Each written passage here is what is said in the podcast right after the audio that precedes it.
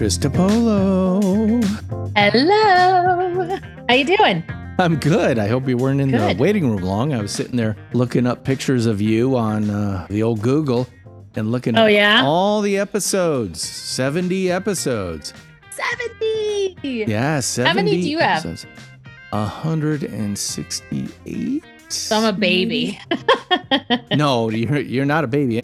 Anybody who gets past 10 episodes to me is not a baby. It's like, okay, now you're an adolescent. Then you're an Mm-hmm. adolescent until you get past 75. So you're still I'm almost you're there. still sweet 16 and uh I and shouldn't be hurrying along the aging process, no, right? no, because you can get No. jaded fast. I just was talking. It's true. I was talking to someone who their podcast, 647 episodes. They've been doing it for 12 years. my God. Let me tell you, Wow. I'm not going to say that she was in the old folks' home of podcasters, but I'm just saying, wow. Yeah, I'm just saying that's a lot. That's a lot. Yeah, I, I do agree. There's a roller coaster that happens. You got to like your content and the process enough to get through the times where it's like a grind. Oh yeah, and people don't understand Yeah. it. It it can be a grind. The only way it can't be a grind for me because I do my own editing is by getting great guests on that I find fascinating and interesting. Which is a great segue into introducing Trista Polo onto the Nonfiction Brand podcast. By the way, we're already recording because uh, Great. that's the way it rolls. But Trista Polo has a podcast called Plate Story, P L, the numeral eight, S T O R Y, that is all about vanity license plates.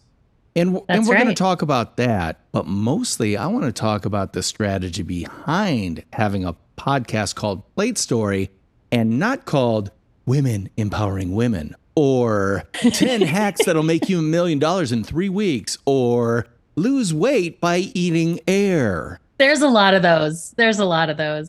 I'm not going to say that in your heart of hearts, you're not a guru wannabe, because perhaps you do want to follow your bliss and put your hands together at 24 7 and say namaste. But Yes. I know you as someone who puts out a really fun podcast called Plate Story.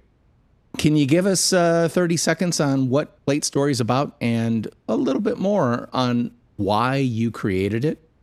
Well, some might say it was a bad decision to put this podcast on because it doesn't really line up with my brand.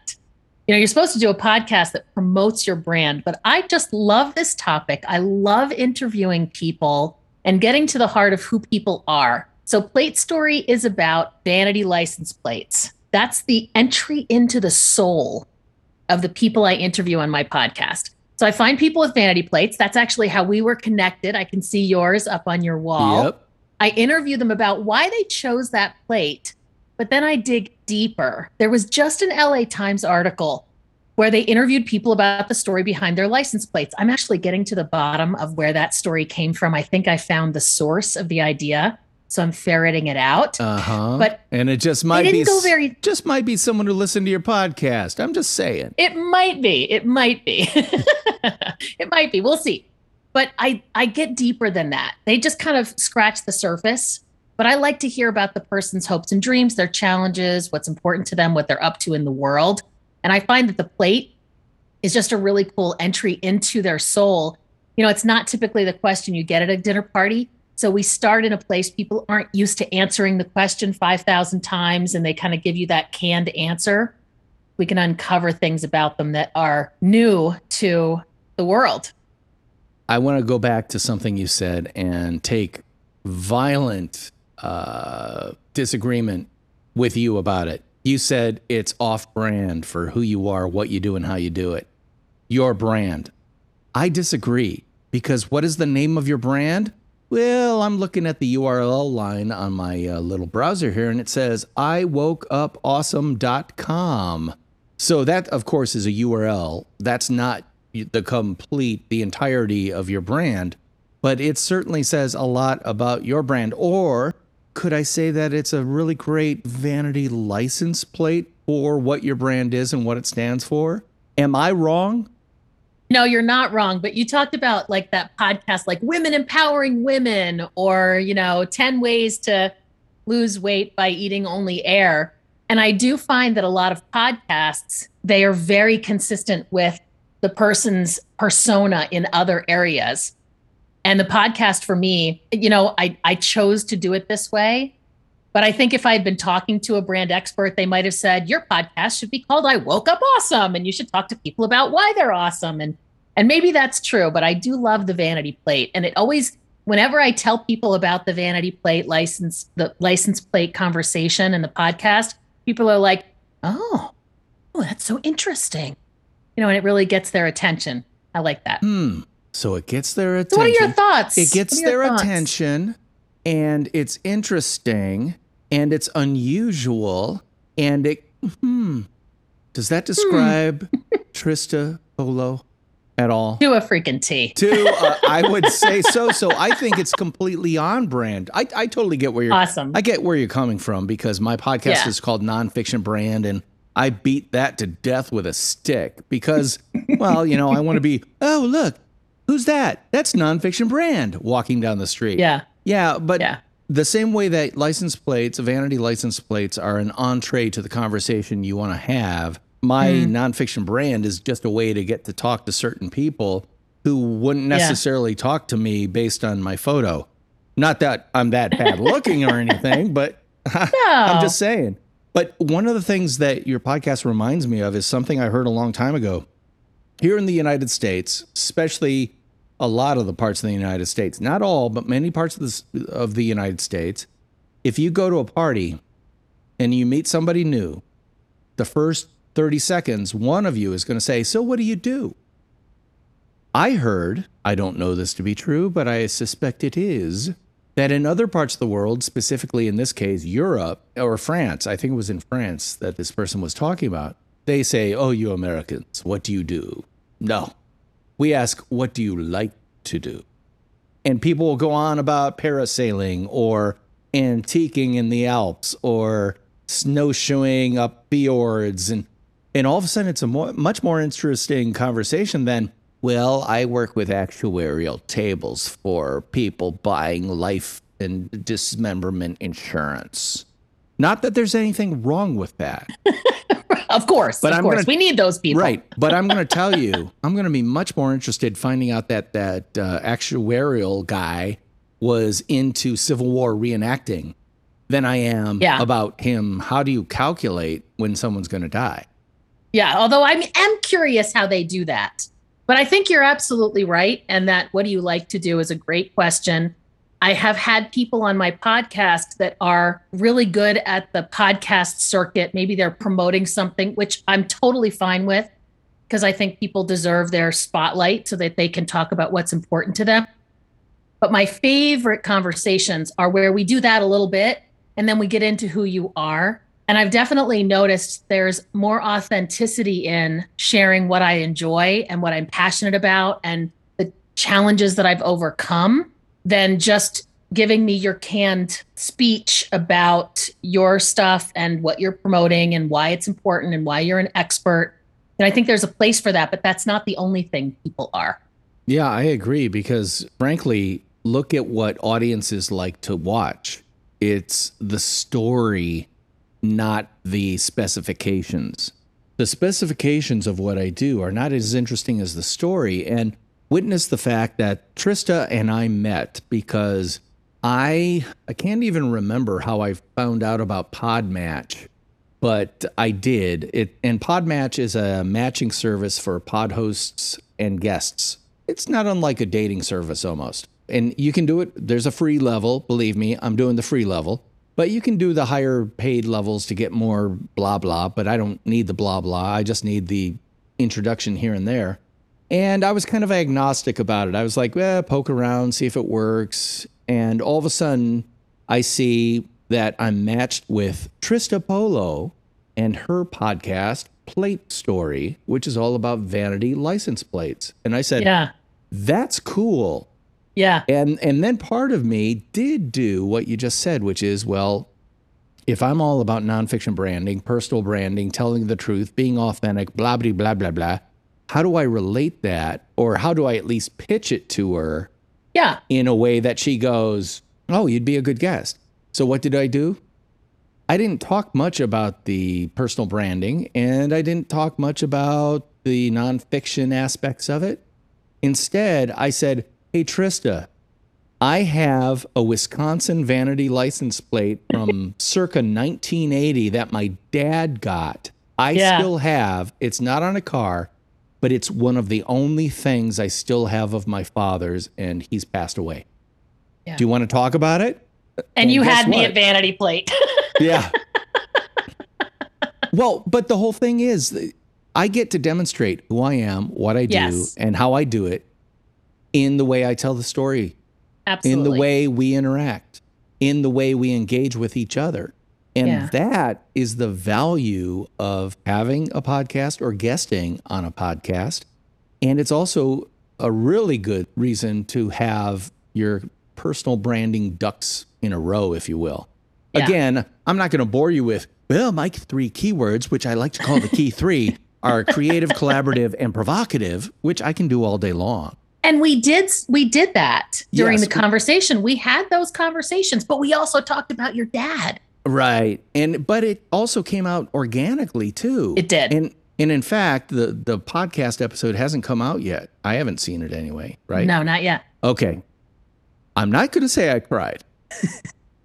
but there might have been some mistiness. Misty moments. I, I I think it was allergies going on. I'm sure as- it was. as we talk as we got in pretty deep about me and my father's relationship and you know kind of uh, the way men deal with fathers and Yeah. you know, et cetera, et cetera. So it was, I, I didn't come on your podcast to try to sell my book or any of my services, but I did want to demonstrate who I am, what I do, and how I do it in the truest way I can, which is have conversations, tell stories, and then transfer excitement back and forth because I would say something, you'd get excited, you'd say something, you'd get me excited.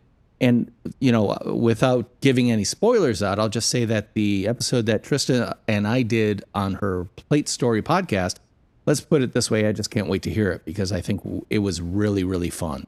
It was really fun. And I think that it comes down to the authenticity, which I know you talk about as well. If you show up authentically, the promotion will show up. But if you show up to promote, then all people are going to hear is a sales pitch and they won't really get who you are and they're not going to buy into that.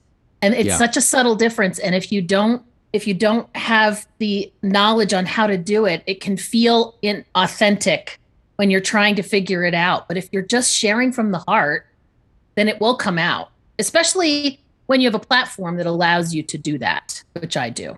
Well, and and that's what I want to talk about too, because obviously you have a platform in the form of a podcast, but you also have a platform in the form of I woke up awesome. What is I woke up awesome? What does that actually mean? Well, you know how like you'll say to somebody, "How did you sleep?" Oh, not great. You know, I woke up in pain. I woke up on the wrong side of the bed. I woke up tired. I believe that we have a choice on how we show up in the world. So that's definitely part of it. And I choose to wake up awesome. And the other part of it is we are all perfect, just as we are, with nothing to be fixed or changed. We go around all day blaming ourselves and judging ourselves and feeling shame and embarrassment and you know lots of imposter syndrome going on for sure these days. But if you really can own that you are perfect just as you are and come from that place and really own your greatness and power then you can actually contribute it out to the world if you're trying to fake your way through it and try and be seen as an expert and you talk about this right? Are you an expert or are you pretending to be one? People can tell the difference, and you can't make as much of an impact or contribution. It'll always fall short. And it came from my own personal life journey. I had a lot of self worth issues when I was younger. I've done a lot of work on myself. I still have this thing running in my head. And it's almost like that brand helps me remember that I woke up awesome and I'm perfect just as I am. So it's a mantra for myself as much it is as it is a message for the world. and a platform from which to build all sorts of services, communications, community, et cetera, et cetera. So uh, if you want to know what Trista is about, check out iwokeupawesome.com. That's her website, and you can dive in pretty deep there. She's got coaching services and links to the Plate Story podcast and all that stuff. So you can find out who Trista is in depth. But I just want to talk about one aspect of Trista that, that I just learned about in my five minutes of research prior to this podcast recording, which is it says something about Hudson Valley improvisation or something like that. HVI, which I thought was a Law and Order series, but I guess isn't. yes, I have dabbled and spent some time both acting, writing, and directing for improv through Hudson Valley Improv, which is an improv school and performing organization here in the Hudson Valley. And it's run by an amazing woman that I went to college with. Her name is Samantha Jones. She's an actor and an improv expert and instructor. And boy, improv is super fun. If you ever want to start to learn how to trust yourself, your inner guide, if you ever want to learn how to be a good speaker, and presenter or even a great entrepreneur and leader, improv is the way to go. It's sort of like Toastmasters on cocaine. Something you don't know about me is that I did improv professionally in Chicago and Denver and learned in Los Angeles. And I'm one of those obnoxious improv purists mm. that is, mm. is very much like um, remember the movie Jerry Maguire? Mm-hmm and Jerry's going to take out Renee Zellweger for the first time, and there's that kind of creepy male babysitter, and he gives her a tape of Miles Davis, and yeah. he says, and he gives it to him very sincerely, and he says, "This is when it was pure. This is when it was real. This was what before it was bastardized by a thousand, you know, terrible jazz bands in yeah. Holiday Inns around the world. Be careful with this man. It's powerful."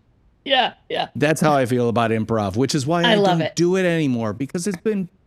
I'm sorry, I'm a purist. It's been bastardized by four guys standing in front of a camera being funny. That is not what improv is. And by the way, improv is not associated directly with comedy. It started as improvisational theater by Viola Spolin in Chicago in the 50s. Don't get me started, man. Oh my goodness, I love it.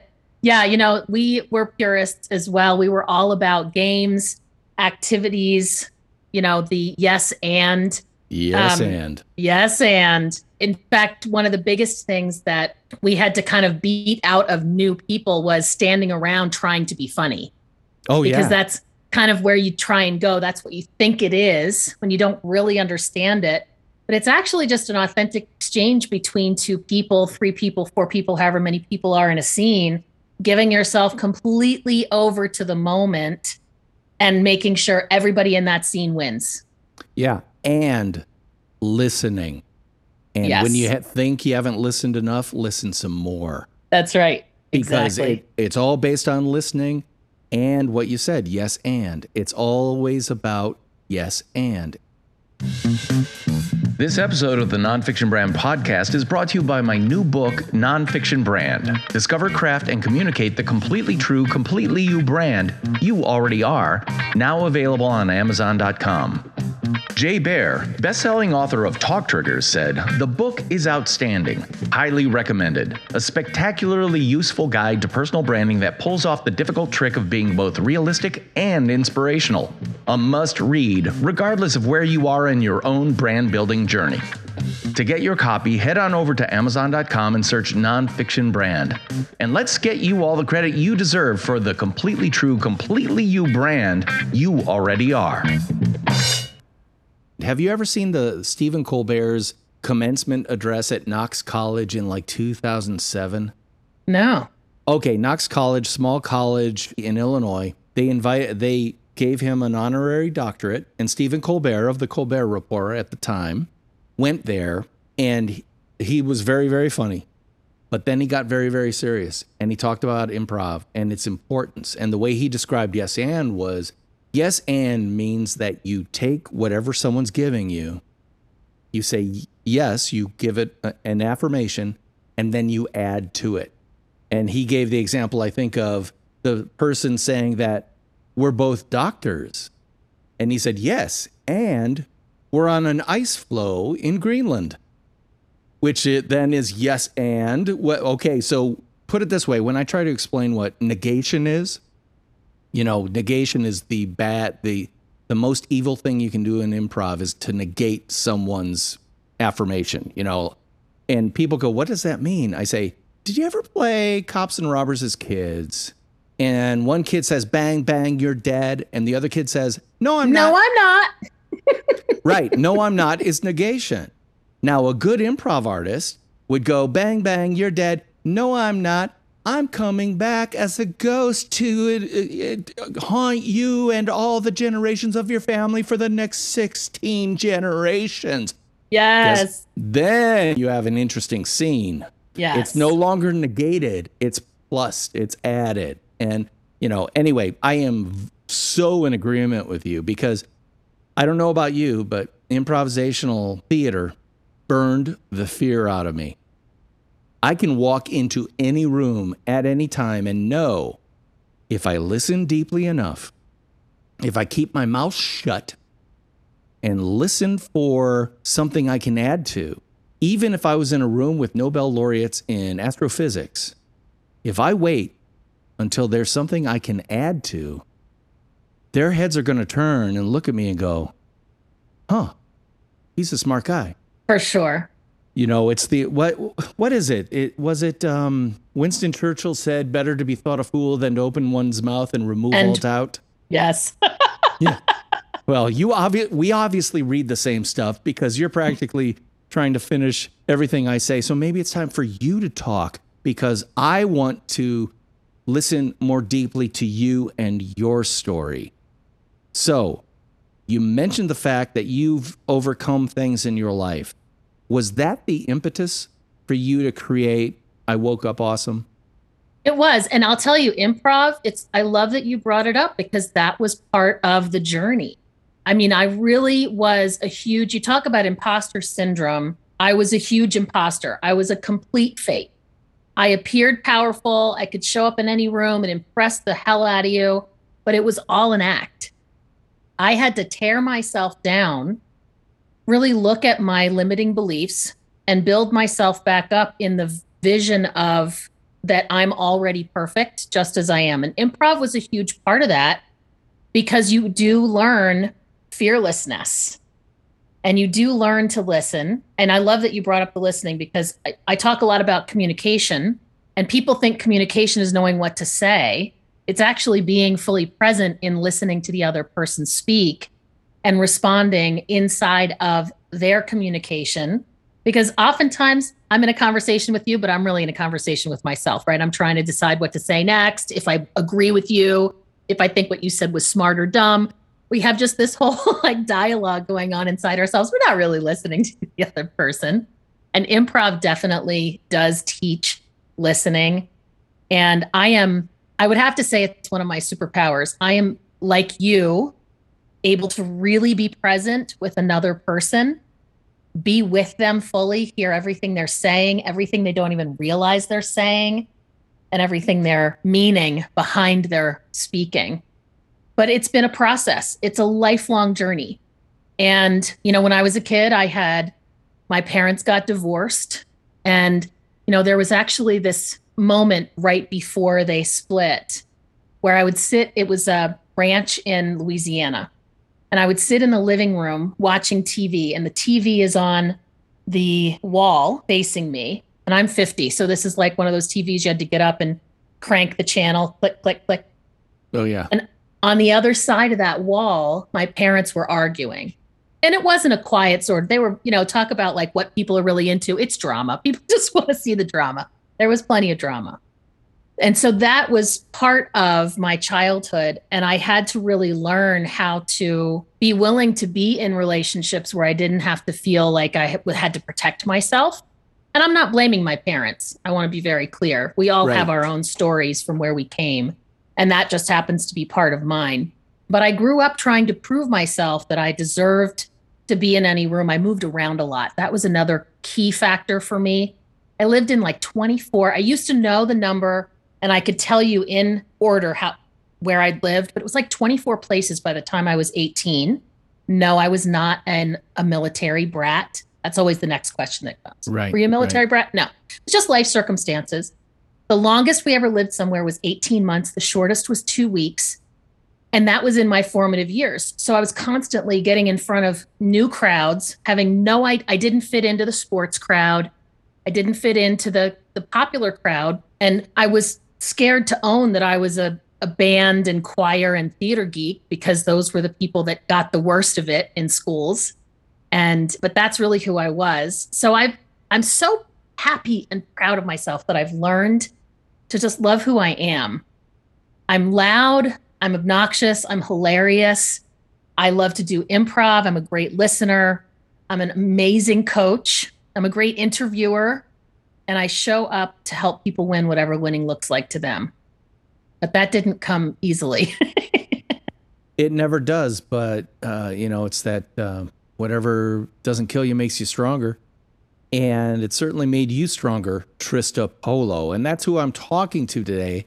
I'm so happy to have her on this podcast, but don't worry, she'll be back next week too, because we're going to get in deeper in, into some of the some of the cans of worms we've already opened. We're going to talk about more in next week's episode. But for now, I want to let people know how they can get in touch with you. Trista, is there a social channel that you prefer? And of course, your website is iwokeupawesome.com. So you can definitely go there. But if I said, what's your number one social channel, you would say what? I guess I would have to say Instagram. I really curate that feed. There's a lot of great affirmations and very well curated stuff for self worth and mindset and positivity. So that's where I would send people first. But I'm very Googleable. If you Google my name, you'll either find a ton of stuff about me, my podcast, etc., or you'll find some stuff from Ralph Lauren. You know, they've done some polos that Right. they've named Trista or some shoes. So you might see some stuff there too. But mostly it's me. well, there you go. Trista Polo. Definitely check her out and also check out her Plate Story podcast, which is full of just interesting episodes that you'll find surprisingly interesting. You think you're going in for one thing and all of a sudden it twists up, and there's all sorts of really cool stuff happening there. So check it out. That's Plate Story, available wherever you get find podcasts for free. That's it for this week on the Nonfiction Brand Podcast. I am your host, DP Knudten. Please like, subscribe, refer, and review this podcast because that really helps other people find it. And she is Trista Polo from iwokeupawesome.com and Trista's Plate Story podcast. and we'll be talking at you again next week. Bye bye.